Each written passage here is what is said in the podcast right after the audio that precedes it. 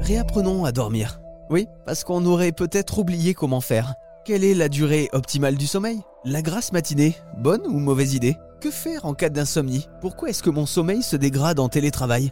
Autant de questions auxquelles on trouve des réponses dans le livre du professeur Pierre Philippe qui vient de sortir. Réapprenez à dormir pour être en bonne santé, c'est le titre du livre. Et les précieux conseils du professeur Pierre Philippe Les voici. Alors d'abord, professeur Philippe, pour réapprendre à dormir, il faut comprendre le sommeil et votre livre nous réexplique le sommeil euh, en trois points principaux. Est-ce que vous pouvez nous en parler? Le premier élément important, c'est euh, euh, les, notions de physiologie du sommeil, c'est-à-dire comment est-ce qu'on dort, pourquoi est-ce qu'on dort, avec en, particulier l'importance de la pression homéostásique qui est liée à la durée de veille, et puis des, rythmes circadiens qui vont entraîner les rythmes. La deuxième partie importante, c'est ces notions d'hygiène du sommeil et de santé liées au sommeil, puisqu'on a découvert qu'en fait les organes fonctionnaient différemment de l'état de veille à l'état de sommeil. Donc, quand vous altérez votre sommeil, vous altérez le fonctionnement certes de votre cerveau, mais aussi de votre cœur, de vos reins, de vos poumons.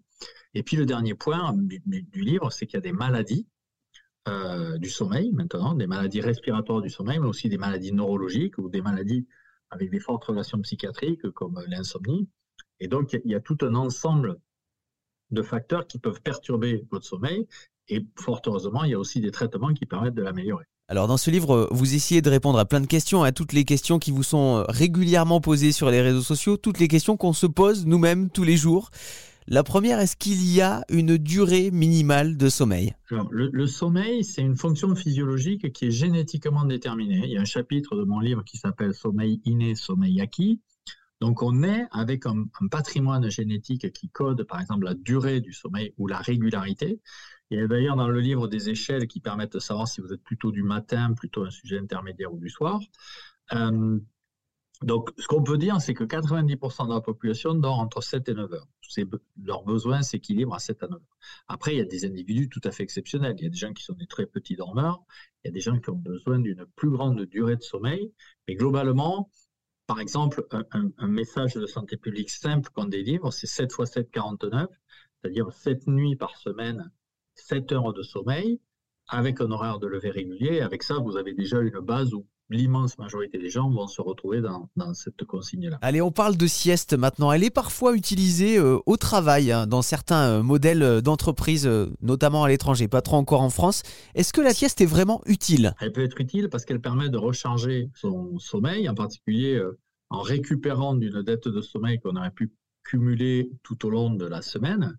Et donc, ce qu'il va y avoir comme effet, c'est qu'en fait, ça va prolonger votre durée de veille euh, en prenant un épisode de sieste dans la journée.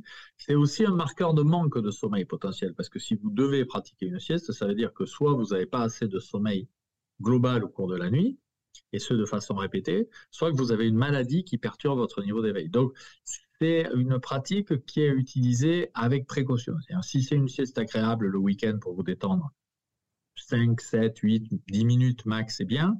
Si tous les jours vous avez besoin d'un quart d'heure, 20 minutes, ça veut probablement dire que vous n'avez pas assez de sommeil nocturne. Et pour retrouver tous les conseils du professeur Philippe, rendez-vous dans son nouveau livre, Réapprenez à dormir, et sur les réseaux sociaux.